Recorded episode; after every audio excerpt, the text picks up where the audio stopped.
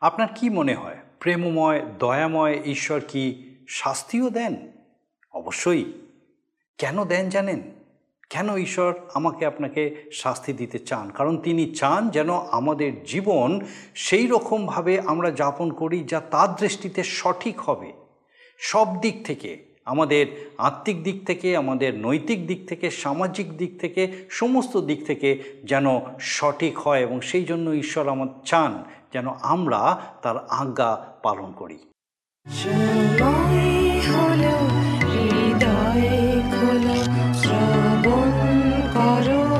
জীবন বাণী নম্র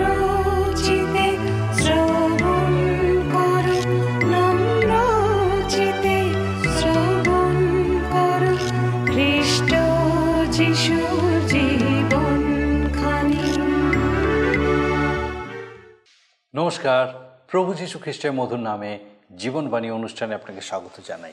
আপনাকে অনেক অনেক ধন্যবাদ। আজকেও আপনি আরেকবার আমাদের সঙ্গে আমাদের এই জীবনবাণী অনুষ্ঠানে উপস্থিত হয়েছেন। আমরা খুব খুশি যে আপনি নিয়মিত আমাদের সঙ্গে এই অনুষ্ঠানে উপস্থিত থাকছেন এবং ঈশ্বরের বাক্যের এই যে আলোচনা, এই যে ধারাবাহিক আলোচনা এবং এই আলোচনা থেকে ঈশ্বরের বাক্য নতুনভাবে আপনার জীবনের জন্য আপনি আবিষ্কার করতে পারছেন এবং আপনাকে অনেক অনেক ধন্যবাদ এই বিষয় আপনি আমাদেরকে জানাচ্ছেন। আমরা খুব উৎসাহিত হই যখন এই আশীর্বাদ কীভাবে আপনার জীবনে কাজ করছে, আপনি যখন আমাদের সঙ্গে তা শেয়ার করেন, আমরা প্রকৃতই খুশি হই। আসুন আজকে আমাদের অনুষ্ঠানের শুরুতেই একটা গানের মধ্যে দিয়ে আমরা ঈশ্বরের প্রশংসা করি।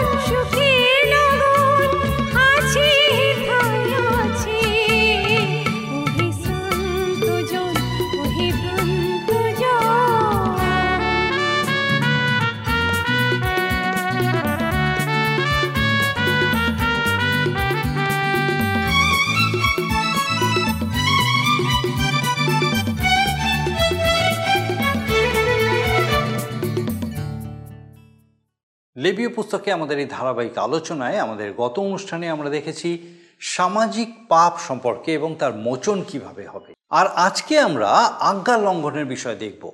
মূলক দেবতার আরাধনা, পিতামাতাকে যদি কেউ অভিশাপ দেয়, ব্যবিচার করে ইত্যাদি ক্ষেত্রে সে বা তারা শাস্তির যোগ্য এবং পবিত্রতা রক্ষার কথাও এখানে শিক্ষা দেওয়া হয়েছে।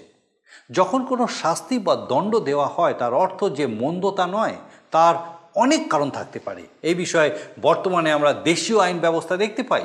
মলক দেবতার আরাধনা ঈশ্বরের দৃষ্টিতে ঘৃণার যোগ্য কারণ এটা ছিল বর্বরোচিত এবং খুবই একটা হিংস্র বিষয়। ঈশ্বর, ইসরায়েল জাতিকে আজ্ঞা দিয়েছিলেন পিতামাতাকে সমাদর করার জন্য। আর এই ব্যবস্থা ছিল অবশ্য পালনীয়। ব্যবিচারজনিত পাপের শাস্তির বিধানও এখানে দেওয়া হয়েছে। মৃত্যুদণ্ডের বিধান দেওয়া হয়েছে এক্ষেত্রে। ঈশ্বর চাইছেন সব দিক থেকে যেন তারা সূচি হয়, পবিত্র হয়। তাদের জীবনের প্রত্যেকটা দিকে তিনি লক্ষ্য রেখেছেন। ঈশ্বর কণানীয়দের সেই দেশ থেকে দূরে সরিয়ে দিচ্ছেন কারণ তাদের পাপ। সেই বিষয়ে তিনি ইসরায়েল জাতিকে সতর্ক করে দিচ্ছেন, যেন তারা এরকম ধরনের কোনো পাপের বশবর্তী না হয়। না হলে সেই প্রকার শাস্তিও তাদের উপরেও নেমে আসবে।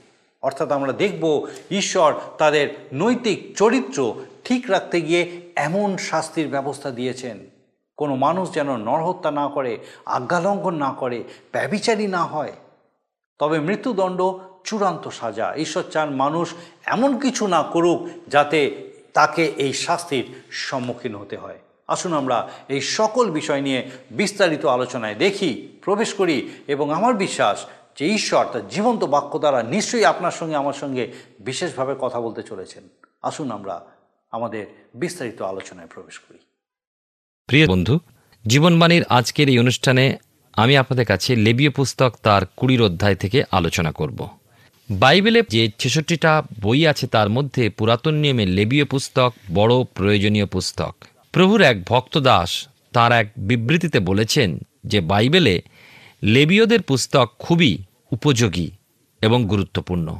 আরেকজন প্রভু দাস লিখেছেন, লেবীয় পুস্তক বাইবেলের এক বিশেষ পুস্তক। ইতিপূর্বে লেবীয় পুস্তকের আঠেরো অধ্যায় আমরা শুনেছি যে ইসরায়েল সন্তানেরা যদি ঈশ্বরের বাক্য না শোনে এবং স্বেচ্ছাচারিতা বজায় রেখে চলে, তাহলে ওই দেশের আদিবাসীদের প্রতি ঈশ্বরের যে বিচার ব্যবস্থা পড়েছে, তা অপেক্ষা অধিক পরিমাণে বিচার এসে পড়বে। ঈশ্বর চান তার প্রজাবৃন্দ সুশৃঙ্খল, বাধ্য ও ঈশ্বর ভক্ত সন্তান হোক, পৃথিবী ধার্মিকতায় পূর্ণ হোক। লেবীয় পুস্তক উনিশের অধ্যায় আমরা লক্ষ্য করেছি যে ঈশ্বর বারে বারে চেতনাবাণী শোনাচ্ছেন, তোমরা বাধ্য হও। ঈশ্বর ছয়টি বিশেষ আদেশ দিলেন যেন তারা পালন করে।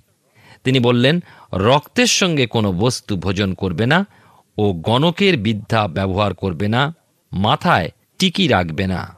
দ্বিতীয়ত বিশ্রামবার অমান্য করবে না তৃতীয়ত, ভুতুড়িয়াদের ও গুণিনদের কাছে যেও না।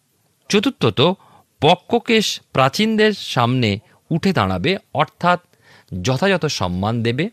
পঞ্চমত, তোমাদের মধ্যে যে সকল বিদেশিরা থাকবে, তাদের প্রতি অত্যাচার করবে না। ষষ্ঠত, ন্যায্য বাটখারা ব্যবহার করবে, অর্থাৎ ওজনে ঠকাবে না। এইভাবে আমরা লেবীয় পুস্তকের আঠেরো অধ্যায় এক অবৈধ বিবাহ সম্বন্ধে আলোচনা শুনেছি। দুই অবৈধ প্রেম বিষয় আলোচনা পেয়েছি। উনিশের অধ্যায়, তৃতীয়ত প্রতিমা পূজা নিষিদ্ধ শুনেছি। চতুর্থ দুঃখী ও দরিদ্রদের জন্য ক্ষেত্রে শস্য ছেড়ে দেওয়ার প্রথা পেয়েছি। পঞ্চমত ধার্মিক জীবনযাপন করার নির্দেশ বিষয় শুনেছি। ষষ্ঠত আমরা আরও শুনেছি যে মঙ্গলার্থক বলিদান উপযুক্ত রূপে দিতে হবে। এখন কুড়ির অধ্যায় আমরা শুনব ঈশ্বরের আজ্ঞা ভঙ্গকারীর জন্য মৃত্যুদণ্ড ব্যবস্থা। প্রভুর আরেকজন ভক্ত দাস। তার লেখা লেবীয় পুস্তকের ব্যাখ্যা পুস্তকে লিখেছেন যে, এই অধ্যায়ে পূর্ববর্তী দেশবাসীদের অর্থাৎ কণানীয় লোকদের পাপের সাজার বিষয় বলা হয়েছে। দশ আজ্ঞার যে কোনো একটা আজ্ঞা ভঙ্গকারীর অর্থ হচ্ছে মৃত্যুদণ্ড। সব কটি আজ্ঞা উল্লেখ করা হয়নি এখানে, কয়েকটি মাত্র উল্লেখ করা হয়েছে। যেমন ধরুন, নরহত্যার বিষয় এখানে উল্লেখ করা হয়নি, তবে অন্য কোথাও নরহত্যা বিষয় উল্লেখিত হয়েছে। ঈশ্বর তার বিচারে চূড়ান্ত সাজা স্থির করে দিয়েছেন মৃত্যুদণ্ড। তিনি মনুষ্য সমাজের জন্য যা উপযুক্ত ভালো মনে করেছেন তাই স্থির করে দিয়েছেন। নরহত্যার কারণে দোষী ব্যক্তিদের মনোপরিবর্তনের জন্য সুযোগ দানের কোনো ব্যবস্থাই ছিল না। দাঁতের বদলে দাঁত, চোখের বদলে চোখ, প্রাণের বদলে প্রাণ। বিচার ও সাজার উদ্দেশ্য হল মানুষকে ভয় দেখিয়ে নৈতিক চরিত্রে স্থির রাখা। সাজার ভয়ে মানুষ দোষ করবে না। আমরা সংবাদপত্রে বিভিন্ন আন্দোলনে আলোচনা চক্রে শুনি, মৃত্যুদণ্ডের বিরুদ্ধে অনেক আন্দোলন চলছে চলছে এবং হয়তো চলতে থাকবে। অনেক দেশে আমরা দেখি যে রাজকীয় দণ্ডা, অর্থাৎ ক্যাপিটাল পানিশমেন্ট, প্রায় উঠে গেছে। দিন প্রতিদিন পত্রপত্রিকায়, রেডিও, টিভিতে শুনছি, দেখছি যে সারা পৃথিবীতে মানুষকে বধ করা, হত্যা করা যেন একটা সামান্য ব্যাপার। আপনার কি মনে হয় না? যে এখনই উপযুক্ত সাজার প্রয়োজন আছে। আপনি যদি মনে করেন যে মৃত্যুদণ্ডের প্রয়োজন নেই, তাহলে কি বলব? যে আপনার বিচার, ঈশ্বরের বিচার অপেক্ষা উত্তম। মনে রাখবেন, যে ক্ষেত্রে ঈশ্বর প্রাণদণ্ড দেন, সেই ক্ষেত্রে তিনি ক্ষমাভিক্ষা করেন না। কেননা তিনি জানেন তিনি কি করছেন। আমরা গণনা পুস্তক তার পঁয়ত্রিশ অধ্যায় তেত্রিশ পদে কি লেখা আছে একটু দেখি। লেখা আছে এখানে এই রূপে তোমরা আপনাদের নিবাস দেশকে অপবিত্র করিবে না, কেননা রক্ত দেশকে অপবিত্র করে এবং তথায় যে রক্তপাত হয়, তাহার জন্য রক্তপাতির রক্তপাত ব্যথি রেখে দেশের প্রায়শ্চিত্ত হইতে পারে না।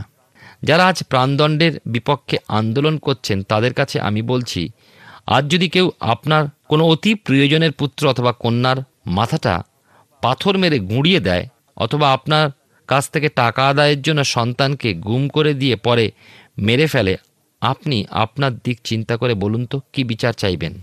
আমার বিশ্বাস এমন ক্ষেত্রে ছবির রং পাল্টে যাবে। আপনি বলবেন, দাঁতের পরিষদে দাঁত, চোখের পরিষদে চোখ। ওই প্রকার মনুষ্য অবশ্যই মরবে। সমস্ত মানুষের সামাজিক অবস্থার উন্নতিকল্পে ঈশ্বর নিয়ন্ত্রিত শাসন, বিচার ও সাজার প্রয়োজন আছে। যারা মোলক দেবের উদ্দেশ্যে নিজ সন্তানদের উৎসর্গ করে। আসুন আমরা দেখি লেবীয় পুস্তক তার কুড়ির অধ্যায় প্রথম পাঁচ পদ। লেখা আছে, আর সদাপ্রভু মসিকে কহিলেন, তুমি ইসরায়েল সন্তানগণকে আরও বলো, ইসরায়েল সন্তানগণের কোনো ব্যক্তি কিংবা ইসরায়েলের মধ্যে প্রবাসকারী কোনো বিদেশি লোক যদি আপন বংশের কাহাকেও মোলক দেবের উদ্দেশ্যে উৎসর্গ করে, তবে তাহার প্রাণদণ্ড অবশ্য হইবে। দেশের লোকেরা তাহাকে প্রস্তারাঘাতে বধ করিবে। আর আমিও সেই ব্যক্তির প্রতি বিমুখ হইয়া তাহার লোকদের মধ্য হইতে তাহাকে উচ্ছিন্ন করিব। কেননা মোলকদেবের উদ্দেশ্যে আপন বংশজাতকে দেওয়াতে সে আমার ধর্মধাম অসুচি করে ও আমার পবিত্র নাম অপবিত্র করে। আর যে সময় সেই ব্যক্তি আপন বংশের কাহাকে মোলকদেবের উদ্দেশ্যে উৎসর্গ করে, তৎকালে যদি দেশীয় লোকেরা চক্ষু মুদ্রিত করে, তাহাকে বধ না করে, তবে আমি সেই ব্যক্তির প্রতি ও তাহার গোষ্ঠীর প্রতি বিমুখ হইয়া তাহাকে ও মোলকদেবের সহিত ব্যবিচার করণার্থে তাহার অনুগামী ব্যবিচারী সকলকে তাহাদের লোকদের মধ্য হইতে উচ্ছিন্ন করিব। ঈশ্বর সদাপ্রভু মসির সাথে কথা বললেন হারনের সাথে নয়, অথবা ইসরায়েল সন্তানদের সাথেও নয়। যার মধ্যে দিয়ে তিনি ব্যবস্থা দিয়েছেন, তাকেই বিচার ও সাজার বিষয় বুঝিয়ে বলছেন। যদি কোনো বিচারক কোনো খুনিকে সাজা না দিয়ে সমাজে ছেড়ে দেয়, তাহলে আমার আপনার, আমাদের বিপদ কিন্তু বেড়েই যাবে। প্রাণদণ্ডের কথা শুনলেই আমাদের চোখে অনেকগুলো ছবি ভেসে ওঠে। ইলেকট্রনিক চেয়ার, গিলোটিন, খড়গ, বন্দুক বা ফাঁসি ইত্যাদি। লেবীয় পুস্তকে যে সময়ের কথা বলছে, তখন কিন্তু খুনিদের মারবার একটাই উপায় ছিল পাথর মেরে মেরে ফেলা। আমার মনে হয় অন্যান্য মারণযন্ত্র বরঞ্চ ভালো, কারণ খোঁটার সাথে বেঁধে পাথরের পর পাথর মেরে একটা লোককে মারাটা অবশ্যই বড়ই করুণ দৃশ্য। তবু তৎকালীন বিচার ব্যবস্থায় ওই প্রথা স্বীকৃতি পেয়েছিল। তৎকালীন ব্যবস্থা বড়ই কঠিন ছিল, শুনলে মনে হয় ওই লোকেরা নিষ্ঠুর ছিল, তাদের দয়া মায়া ছিল না, প্রিয় ভাই বোন। আজকের দিনে দিন প্রতিদিন সংবাদপত্র খুললে আমরা দেখতে পাই কারণে অকারণে মানুষ মানুষকে খুন করছে, ঠান্ডা মাথায় পরিকল্পনা করছে মানুষের সামনে যাচ্ছে, পিস্তল উঁচিয়ে গুলি করছে। ভোজালি বা কাঠারি বা কোনো ধারালো অস্ত্র দিয়ে আমরা শুনতে পাই বা দেখতে পাই, কেটে ফেলছে। বিচার আছে, কিন্তু সাক্ষ্য প্রমাণের অভাবে দোষীরা মুক্ত হচ্ছে। হাসতে হাসতে সমাজে আবার মিশে যাচ্ছে। আজ থেকে আরও প্রায় চার হাজার বৎসর পূর্বে লেবীয় পুস্তকের যে ব্যবস্থা, তা ঈশ্বর মসিকে দিয়েছিলেন যেন তাঁর প্রজাবৃন্দেরা এক সুশৃঙ্খল জাতিরূপে গড়ে ওঠে। তারা যেন কেবলমাত্র জীবন্ত ঈশ্বরে গৌরব করে, তাঁরই সেবা করে, তাঁর জন্য শুদ্ধ জীবনযাপন করে। ব্যবস্থা বা আইন কেবলমাত্র ইসরায়েল জাতির জন্য নয়, কিন্তু তাদের মধ্যে যে সকল পরজাতিরা বসবাস করত, তাদের জন্য ওই আইন ব্যবস্থা প্রবল ও প্রযোজ্য ছিল। ইসরায়েলের মধ্যে বসবাসকারী পরজাতীয়রা মোলক নামে এক দেবতার আরাধনা করত। ঐতিহাসিকদের বর্ণনা অনুযায়ী ওই মূর্তির দুটো হাত যেন বাড়িয়ে রেখেছে। ওই দুই হাতের মাঝখানে ফাঁকা গর্তে প্রচণ্ড আগুন জ্বলত। মানুষ যারা পুত্রকন্যা, মানত করত ওই আগুনে তাদের নিক্ষেপ করত। এ প্রথা কি নিষ্ঠুর প্রথা নয়? ওই ফুলের মতো সুন্দর তাজা শিশু সন্তানগুলোকে ওইভাবে বধ করায় এ কোনো দেবতা যার হৃদয় তুষ্ট হয়? বাইবেলের নতুন নিয়মে মতিলিখিত সুষমাচারে উনিশের অধ্যায় চোদ্দ পদে প্রভু যীশু বলেছেন, শিশুদিগকে আমার নিকটে আসিতে দাও, বারণ করিও না। কেননা স্বর্গরাজ্য এই মতো লোকদেরই। এই ক্ষেত্রে মোলকদেবের পূজারীদের ও ভক্তদের পাথর মেরে মেরে ফেলার যে নির্দেশ দেওয়া হয়েছে, তা কি অযৌক্তিক? আমাদের দেশেও অনুমান তিনশো বৎসর আগেও ছোট ছোট শিশু সন্তানদের সাগর জলে নিক্ষেপ করত। ওই নিষ্ঠুর প্রথা যারা বন্ধ করেছেন, সত্যি তারা প্রশংসার যোগ্য। আজকের দিনে অল্প বয়স্ক বালক বালিকাদের এক শ্রেণির মানুষ কঠোর কায়িক পরিশ্রম করিয়ে ব্যবসায় লাভ উঠায় এবং দরিদ্র পিতামাতা অনন্যপায় হয়ে বালক বালিকাদের ছেড়ে দেয়। বর্তমানে দেশের আইন ব্যবস্থা এই বিষয়ে কঠোর হয়েছে। কোনো অসার দেবতার সম্মুখে আপন সন্তানদের উৎসর্গ করা বলিদান দেওয়া, আমি বলব যে এটা ঈশ্বরের সম্মুখে মহাপাপ এবং ওই পাপের কোনো ক্ষমা নেই। কেননা ওই কার্যের মধ্যে দিয়ে ঈশ্বরের মনোনীত জাতিকে পাপের পথে এগিয়ে নিয়ে যাওয়া, সমাজ কলুষিত করা, জাতিকে দুর্বল করে তোলা, সর্বোপরি মহান ও পবিত্র ঈশ্বরের পবিত্র নামের অবমাননা করা, এই জন্য ঈশ্বর খুবই রূঢ়ভাবে এই কথা বললেন। যখন কোনো ব্যক্তি মোলকদেবের সামনে নিজ সন্তান বলিদান করে এবং জাতির কোনো ব্যক্তি তার পক্ষে সাক্ষ্য হয়, অথচ কোনো প্রতিবাদ না করে পাথর মেরে মেরে না ফেলে, তাহলে ঈশ্বর অবশ্যই ওই সাক্ষীকে তার পরিবারস্থ সবাইকে জাতির মধ্যতে উচ্ছিন্ন করবেন। ঈশ্বরের ব্যবস্থা অনুযায়ী যারা ভূতের বা মন্দ আত্মার সেবা ও পূজা করে, তাদের অবশ্যই প্রাণদণ্ড হবে। ছয় থেকে আট পদে দেখুন লেবীয় পুস্তক তার কুড়ির অধ্যায়। আর যে কোনো প্রাণী ভুতুড়িয়া কিংবা গুণীদের অনুগমনে ব্যবিচার করিবার জন্য তাহাদের অভিমুখ হয়। আমি সেই প্রাণীর প্রতি বিমুখ হইয়া তার লোকদের মধ্য হইতে তাহাকে উচ্ছিন্ন করিব, তোমরা আপনাদিওকে পবিত্র করো, পবিত্র হও। কেননা আমি সদাপ্রভু তোমাদের ঈশ্বর, আর তোমরা আমার বিধি মান্য করিও, পালন করিও। আমি সদাপ্রভু তোমাদের পবিত্রকারী। যে কেউ আপন পিতাকে কিংবা মাতাকে সাপ দেয়, তাহার প্রাণদণ্ড অবশ্যই পিতা মাতাকে সাপ দেওয়াতে তাহার রক্ত তাহারই উপরে বর্তিবে। আমরা জানি যে ইসরায়েলেরা মিশর দেশ থেকে এসে কনানীয়দের দেশে বাস করছিলেন। কনানীয় জাতি ভূতের পূজা করত, গুণিনদের কাছে ভাগ্য গণনা করত, ধর্মের নামে মিথ্যা কাজ এবং বিভিন্ন অলৌকিক বিষয় এনে ইসরায়েল জাতিকে বিভ্রান্ত করছিল। প্রভু যীশু এই জগতে থাকাকালে মন্দ আত্মার পুজো ও সেবা করার বিষয় থেকে সাবধান থাকতে চেতনা দেন। যিশু বলেন যে খ্রিস্টারই আসবে, সেও পরাক্রমের কার্য দেখাবে, মানুষকে ভুলাবে। শয়তান আজকের এক মিথ্যাবাদী শয়তান মিথ্যাবাদীর পিতা। কুড়ির অধ্যায় সাতাশ পদে লেখা আছে, আর পুরুষের কিংবা স্ত্রীর মধ্যে যে কেউ ভুতুড়িয়া কিংবা গুণী হয়, তার প্রাণ দণ্ড অবশ্য হইবে। লোকে তাহাদিওকে প্রস্তারাঘাতে বধ করিবে, তাহাদের রক্ত তাহাদের প্রতি বর্তিবে। এ পদটা যদিও কুড়ি অধ্যায় শেষ পদ, তথাপি। এখানে উল্লেখ করার কারণ শয়তানের সেবকদের ভুতুড়িয়া, গুণিন, এদের শেষ পরিণতির কথা উল্লেখিত হয়েছে। বর্তমানকালে আমরা দেখতে পাই নানা ইজম, কাল্ট জগতে দেখা যাচ্ছে, শোনা যাচ্ছে। ওইসব শয়তানের উপাসকেরা মানুষকে ঈশ্বরের বাক্য থেকে দূরে সরিয়ে নিয়ে যাচ্ছে এবং ঈশ্বর থেকে আরও অনেক দূরে সরিয়ে নিয়ে যাচ্ছে। অনেকে আশ্চর্যভাবে প্রশ্ন রাখে, তবে কি শয়তানের প্রবল ক্ষমতা আছে? প্রিয় বন্ধু, বলতে হয় শয়তান দিয়াবলের ক্ষমতা অবশ্যই আছে, তবে যারা ঈশ্বরের সন্তান তাদের উপরে দিয়াবলের কারিগরি খাটে না। শয়তানের অনুসারীদের সাজা দেবার জন্য অনেক মনোনীতজন আছে, কারণ লেখা আছে, লোকে তাহাদিকে প্রস্তারাঘাতে বধ করিবে। কুড়ির অধ্যায় সাত এবং আট পদ। আমরা দেখি যে ঈশ্বর তাঁর সন্তানদের এই কথা বলেছেন, তোমরা আপনাদেরকে পবিত্র করো, পবিত্র হও। তিনি বলছেন, আমি সদাপ্রভু তোমাদের ঈশ্বর। ঈশ্বর স্মরণ করে দিচ্ছেন যে মানুষ যেন তার দত্ত ব্যবস্থার অন্যথা না করে, অমান্য না করে, জগতের পিতামাতাকে যারা অবমাননা করে, তাদেরও প্রাণদণ্ড দেওয়া যাবে। কুড়ির অধ্যায় নয় পদে দেখুন ইসরায়েল জাতিকে সুশৃঙ্খল, শান্তিপূর্ণ, পবিত্র জাতিরূপে গড়ে তোলার জন্য দশটি মূল আজ্ঞা দিয়েছিলেন ঈশ্বর। ওই দশটির মধ্যে প্রথম চারটি স্বর্গীয় গৌরব রক্ষার জন্য এবং পরের ছয়টি জাগতিক, সামাজিক, পারিবারিক মর্যাদা রক্ষার জন্য। সুতরাং ব্যবস্থা হিসেবে প্রতিটি আজ্ঞাই সমান, কোনোটা ছোট বা বড় নয়। ঈশ্বরের মুখনিসৃত বাক্য, প্রত্যেক বাক্য পবিত্র এবং অবশ্য পালনীয়। লেবীয় পুস্তক তার উনিশের অধ্যায় তিন পদে আমরা পেয়েছি, লেখা আছে, তোমরা প্রত্যেকে আপন আপন মাতাকেও আপন আপন পিতাকে ভয় করিও। ঈশ্বরের ওই আদেশ অমান্য করলে অবশ্যই প্রাণদণ্ড হবে। রোমিও একের অধ্যায় একত্রিশ পদে সাধু পৌল একটি কথা ব্যবহার করেছেন, স্নেহরহিত, নির্দয়। এবং আমরা শুনেছি যে শেষ দিনে মানুষ বা সন্তানেরা পিতামাতার অবাধ্য এবং স্নেহরহিত হবে। বাইবেলের নতুন নিয়মে দ্বিতীয় তিমথিও তার তিনের অধ্যায় দুই এবং তিন পদে লেখা আছে কেননা মনুষ্যের আত্মপ্রিয়, অর্থপ্রিয়, আত্মশ্লাগী, অভিমানী, ধর্মনিন্দক, পিতামাতার অবাধ্য, অকৃতজ্ঞ, অসাধু, স্নেহরহিত, ক্ষমাহীন, অপবাদক, অজিতেন্দ্রীয় ইত্যাদি। ঈশ্বরবিহীন জাতির স্বভাবের কথা বলে। শেষ দিনের এই সকল চিহ্ন এবং এই প্রকার লোকের জন্য যে সাজা, সেটা হলো চরম সাজা, প্রাণদণ্ড। একটা বিষয় বাইবেল আমাদের স্মরণ করিয়ে দেয় যে বাইবেল অনুযায়ী অনুগ্রহ লাভের সুযোগ রাখা আছে, অপব্যয় পুত্রের উপমা রাখা আছে।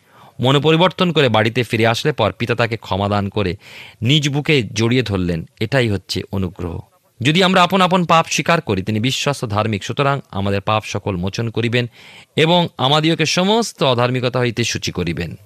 প্রথম যোহন তার একের অধ্যায় নয় পদে। ব্যবিচারীদের জন্য প্রাণদণ্ড ঈশ্বরের নির্দেশ আমরা শুনি কুড়ির অধ্যায় দশ থেকে ষোলো পদে। এখানে লেখা আছে, আর যে ব্যক্তি পরের ভার্যার সহিত ব্যবিচার করে যে ব্যক্তি প্রতিবাসীর ভার্যার সহিত ব্যবিচার করে, সেই ব্যবিচারী ও সেই ব্যবিচারিণী উভয়ের প্রাণদণ্ড অবশ্য হইবে।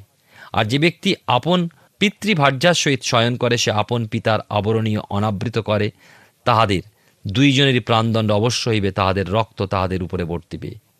এবং যদি কেহ নিজ পুত্রবধূর সহিত শয়ন করে, তবে তাহার দুইজনের প্রাণদণ্ড অবশ্য হইবে, তাহারা বিপরীত কর্ম করিয়াছে, তাহাদের রক্ত তাহাদের উপরে বর্তিবে। আর যেমন স্ত্রীর সহিত, তেমনি পুরুষ যদি পুরুষের সহিত শয়ন করে, তবে তাহারা দুইজনে ঘৃণা ও ক্রিয়া করে। তাহাদের প্রাণদণ্ড অবশ্য হইবে, তাহাদের রক্ত তাহাদের উপরে বর্তিবে। আর যদি কেহ কোনো স্ত্রীকে ও তাহার মাতাকে রাখে, তবে তা কুকর্ম তাহাদিকে অগ্নিতে পোড়াইয়া দিতে হইবে, তাহাকেও তাদের উভয়কে দিতে হইবে, যেন তোমাদের মধ্যে কুকার্য না হয়। আর যে কেহ কোনো পশুর সহিত শয়ন করে, তাহার প্রাণদণ্ড অবশ্য হইবে, এবং তোমরা সেই পশুকেও বধ করিবে। ষোলো পদে লেখা আছে, আর কোনো স্ত্রী যদি পশুর কাছে গিয়া তাহার সহিত শয়ন করে, তবে তুমি সেই স্ত্রীকে ও সেই পশুকে বধ করিবে। তাহাদের প্রাণদণ্ড অবশ্য হইবে, তাহাদের রক্ত তাহাদের উপরে বর্তিবে। এই পদগুলো সবই মানুষের নৈতিক অবনতি ও যৌন আকাঙ্ক্ষার কথা বলে। মানুষ যখন স্বেচ্ছাচারী হয়, তখন অন্ধ হয়ে পড়ে বুদ্ধির লোপ পায় এবং অবুঝ হয়ে পড়ে, পাগল হয়ে পড়ে, উত্তেজনা বৃদ্ধির জন্য সুরাপান শুরু করে বা মদ খায়। আমরা পৃথিবীর ইতিহাসে দেখি বাবিলন, মিশর, রোম, ফ্রান্স প্রভৃতি পরাক্রমী রাজ্যগুলো মদ এবং নারীর জন্য, ব্যবিচারের জন্য এদের পতন হয়েছিল। প্রত্যেক জাতির জন্য এটা একটা দৃষ্টান্ত। বিষয়গুলো অকথনীয়, অবিশ্বাসনীয়। পাপ এবং পাপের বেতন হলো মৃত্যু।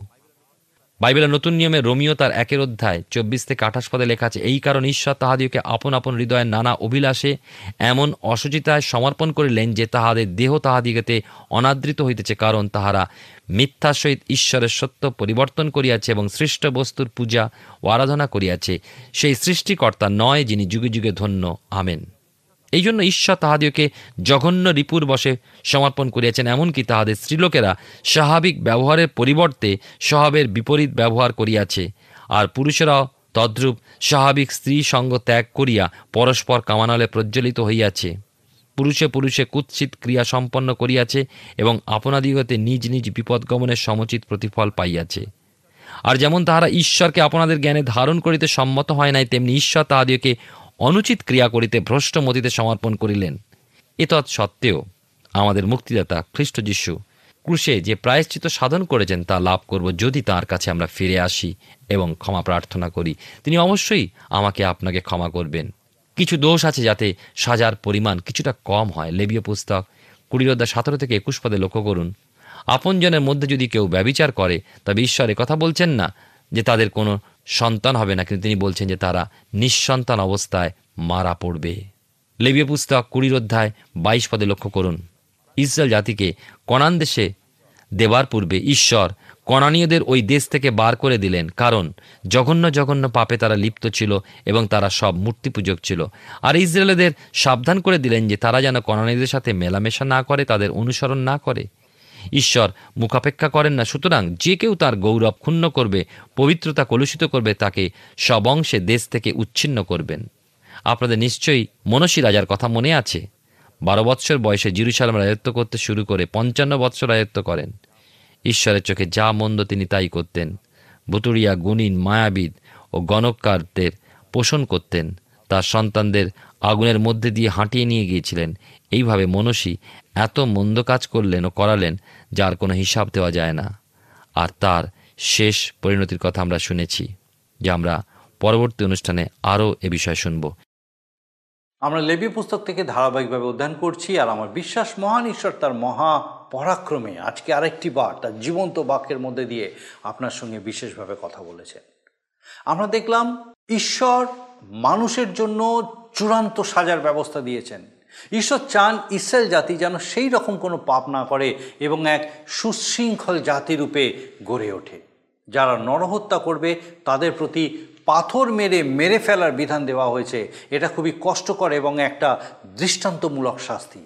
বর্তমানে আমরা সাধারণত সেরকম শাস্তি দেখতে পাই না। যাই হোক, ঈশ্বর তার মনোনীত জাতিকে সব দিক থেকে সঠিক রূপে গঠন করতে চান। এমনকি আজ্ঞা পালন করার ক্ষেত্রেও সেই প্রকার কঠোর নির্দেশ তিনি দিয়েছেন। ঈশ্বরের গৌরব রক্ষা করা এবং মানুষের সামাজিক, পারিবারিক মর্যাদা রক্ষা করা এবং নৈতিকভাবে গড়ে তোলা এই সকল নির্দেশের মূল লক্ষ্য। আমরা আমাদের জীবন দেখে নিজেরাই বুঝতে পারি যে আমাদের জীবন কীরকম কীরকম জীবনযাপন আমরা করছি।